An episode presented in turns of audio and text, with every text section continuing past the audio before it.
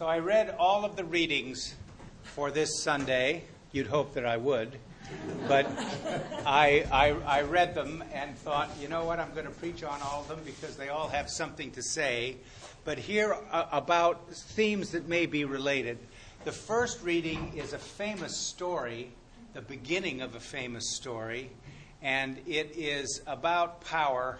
It's about, I, I think it's about the internal processes that people go through who are in positions of power, whether it be absolute or not, and how they think they can, what they think they can do when they when they're vested with this power. And maybe in a funny sense, there's a certain kind of innocence with regard to the way in which they exercise this uh, bad behavior because they think that somehow it's just part of being who they are. Um, I'll say more about that in a minute, but I'm going to talk about power I'm going to talk about in Ephesians and in the Gospel from John, we have two issues that are very important. One is uh, the sovereignty of God and how we, as Episcopalians, may understand that issue of the sovereignty of God. What Paul thinks about the sovereignty of God, how he may have been mischaracterized by the Protestant reformers in the 16th century and also in John's Gospel how God's sovereignty plays itself out in the person of Jesus Christ and the expression of the sovereignty of God in terms of God's abundant care and abiding presence. I did a little research this week, and uh, I've said this to you before. If you want to read the Bible and you want to start and do it in a good way that's interesting, in the Old Testament, you should read uh, 1st and 2nd Samuel and 1st and 2nd Kings. They're good reads and they're good stories. Samuel, 2nd Samuel uh, chapters 9 through 20, and maybe part of 2nd Kings, and some parts of chapter 8 in 2nd Samuel are called in biblical scholarship the throne succession narratives.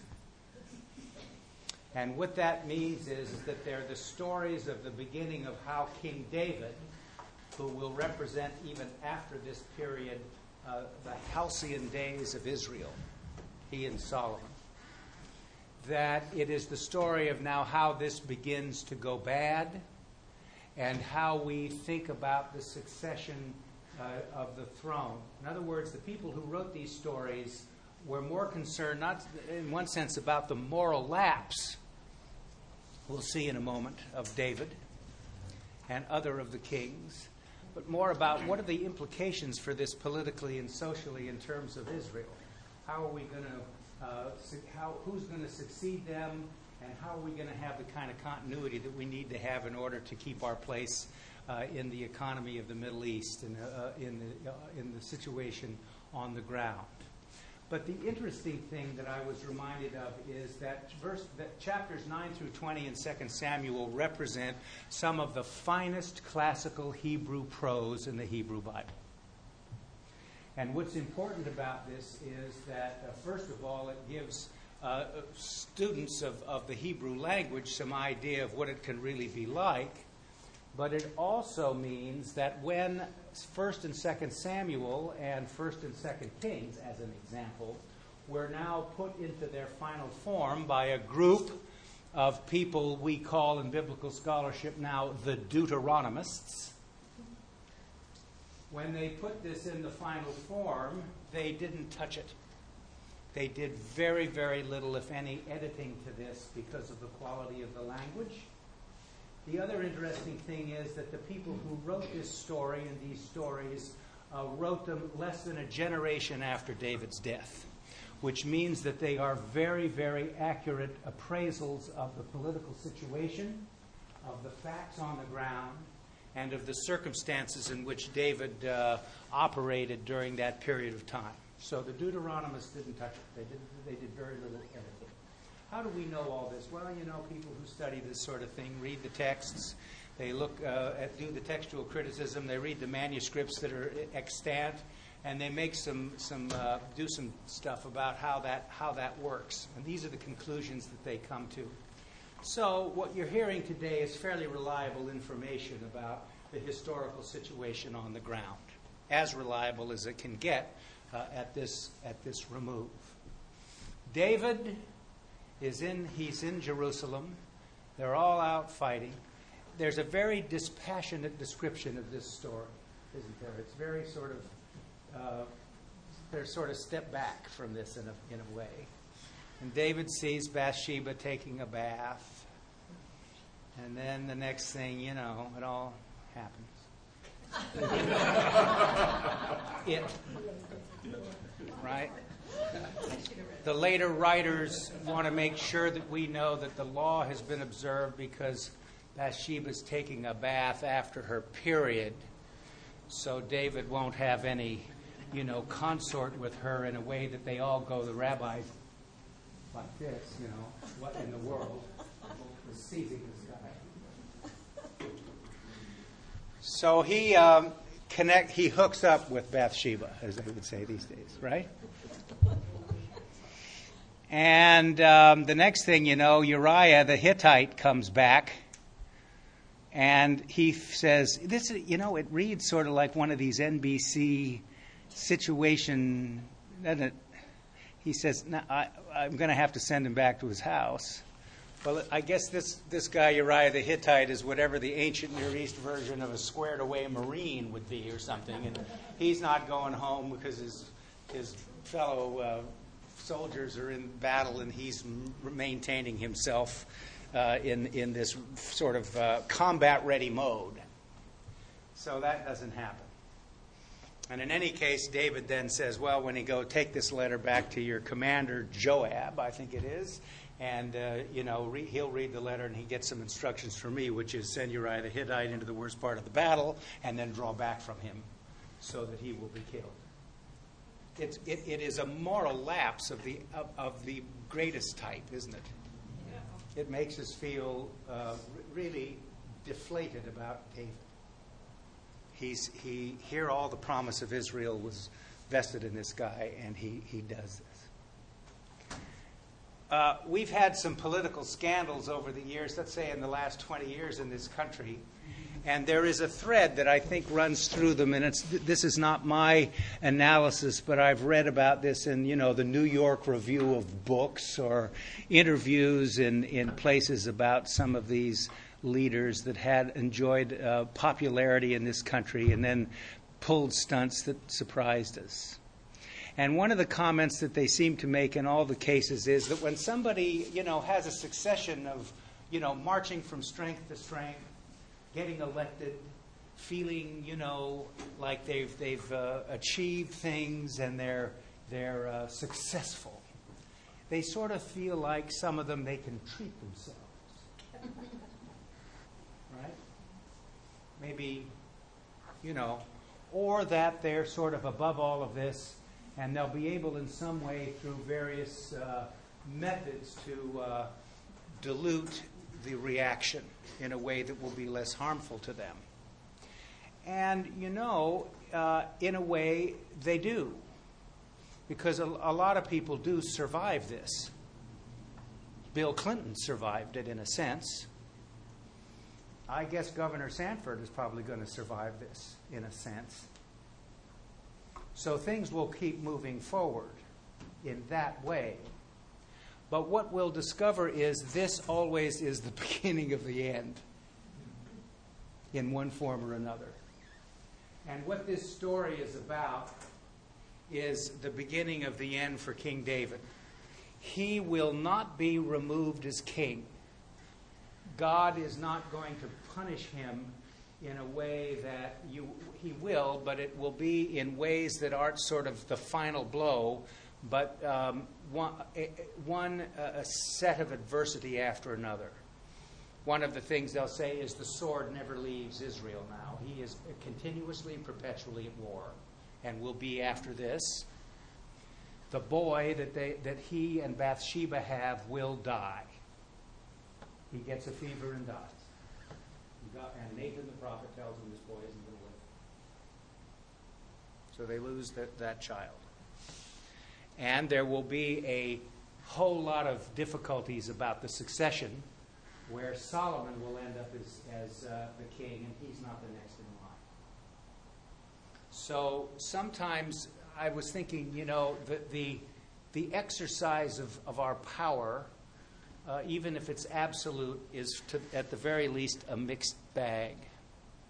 And that some of the consequences that we, we uh, uh, suffer are really the result of, of the processes that we set in motion ourselves to produce uh, this difficulty. And it's always from the standpoint that it's all up to us and that God doesn't figure in the equation. That we're the ones who are responsible in some way for making the success that we have. We tend always to be unwilling, often, to see the serendipitous occurrences uh, that have brought us to a position that we find ourselves in. I have to be perfectly honest with you that when I first came to St. Luke's Church and came to live in the Silicon Valley, one of the things that struck me after being here for about a year was that a lot of very, very successful people in the high tech world gave no credence at all or never ever admitted that they, in some ways, were that serendipity, positive serendipity, had worked for them in spades. Right? I also come to realize that serendipity is, can be negative. There's a, and I believe over the last year and a half in this country, we have suffered under a lot of negative serendipity. it's, been, it's been true. So sometimes uh, not acknowledging the sovereignty of God in a way that is affirmative uh, may be a mistake.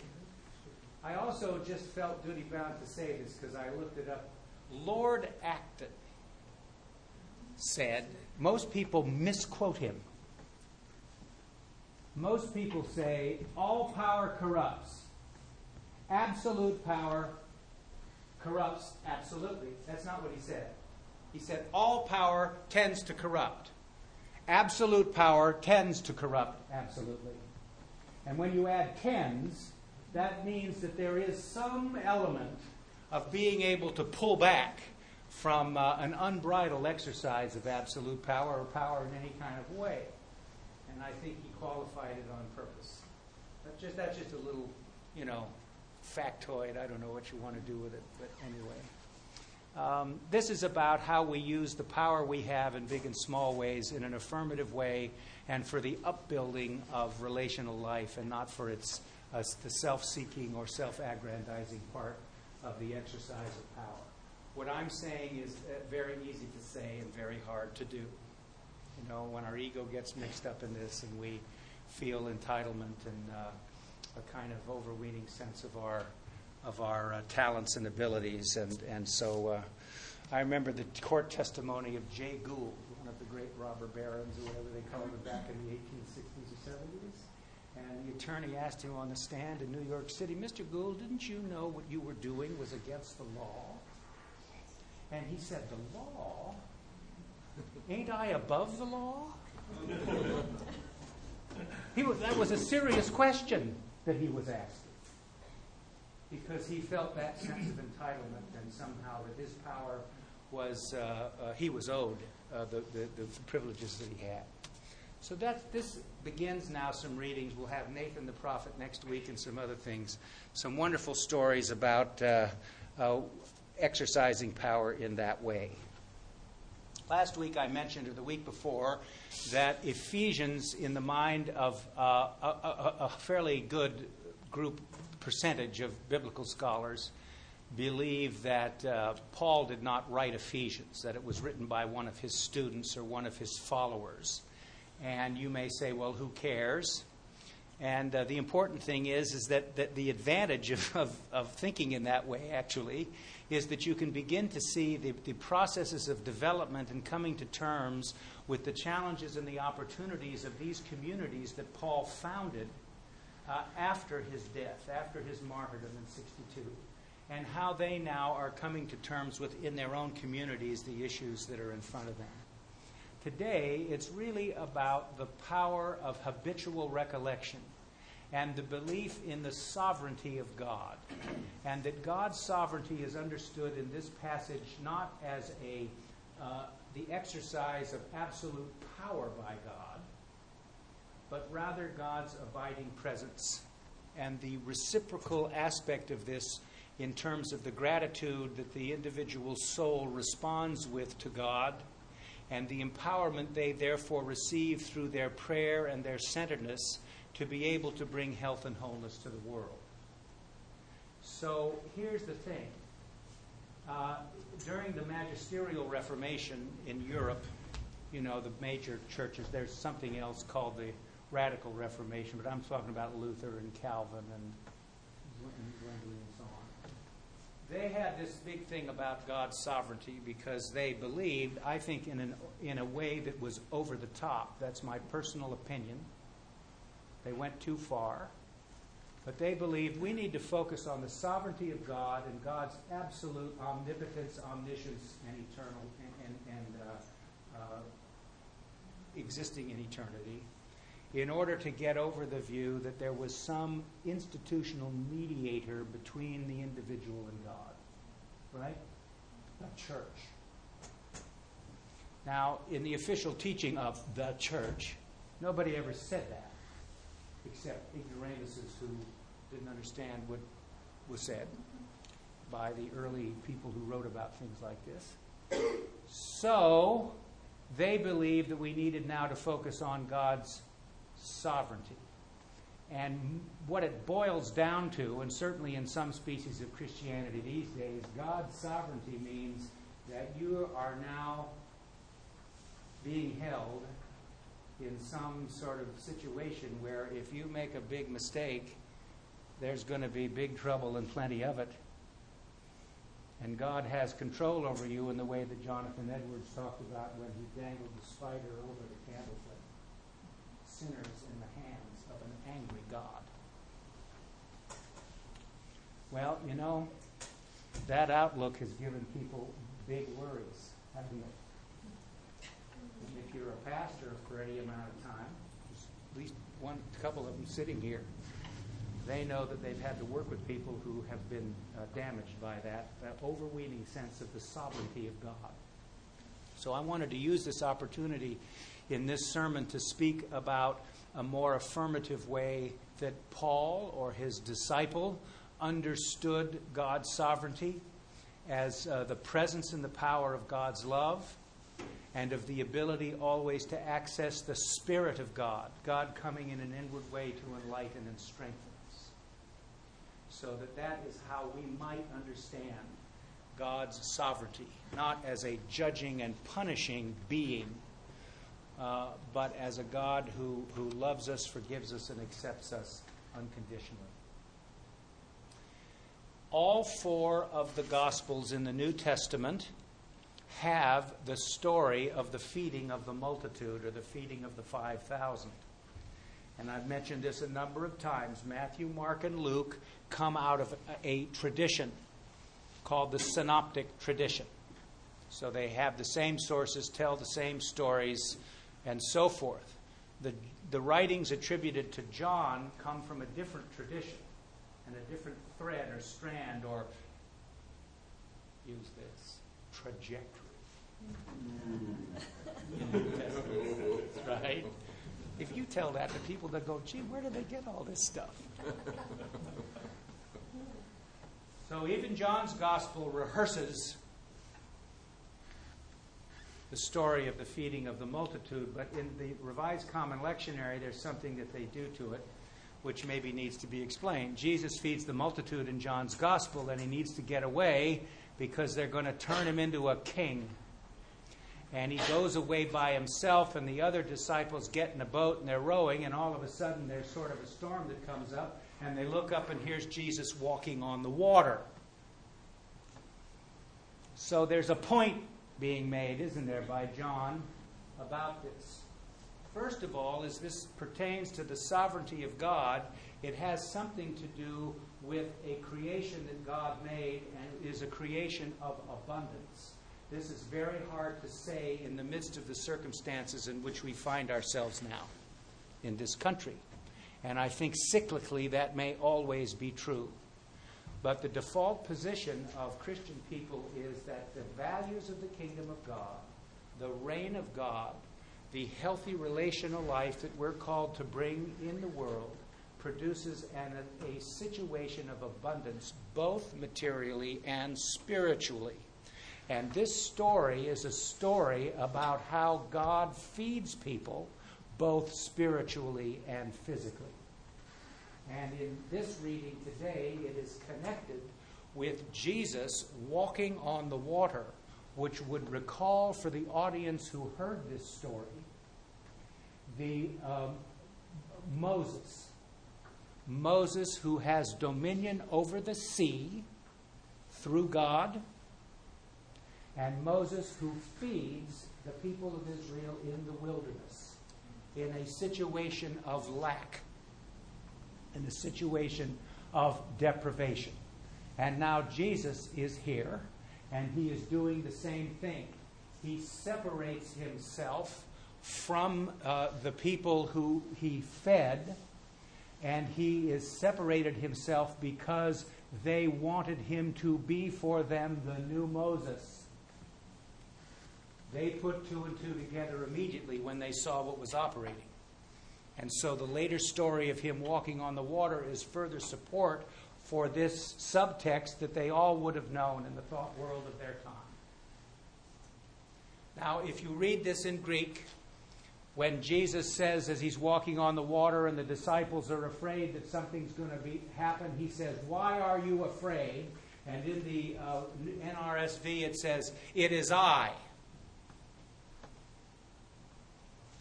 And in the Greek text it says, I am. He uses the, the word for God from Exodus about who he is. And remember when Moses is at the burning bush and he gets his orders and he said, Who shall I say sent me? And the burning bush, the voice in the burning bush says, You tell them that I am sent you. Being, thought, thinking itself, whatever you want to call it, God sent him. And so those who read this story and heard this story read to them said, Oh, we get this. And as we begin to think about this, this affirmation will occur now always in the context of God's abiding, abundant care and love, physically and spiritually. So those, these stories are about how we understand God's sovereignty, I think, uh, in an affirmative way. So perhaps the lesson for this week or the assignment might be uh, all of you are vested with some form of power and prerogative in what you do. See if you can use it in a godly fashion. And maybe it's a good idea to understand that God's sovereignty is present to you to help you do that. Not to have you shirk your responsibility, nor to use your power in a responsible way. God knows we need people who have power to be able to move this country in a way that is more godly than it is now. Doesn't seem to be rocket science to try and figure that out. So maybe that's what the, these biblical texts are telling us to do this week in big and small ways. Amen. Amen. Coffee.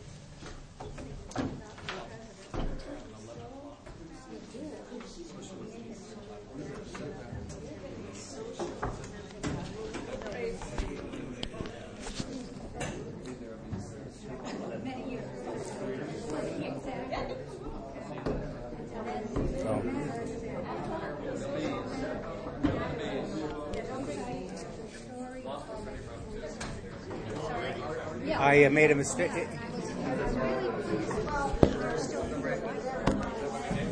confronting your errors right away. Yep. I was trying to turn it off, but I don't. Oh yes.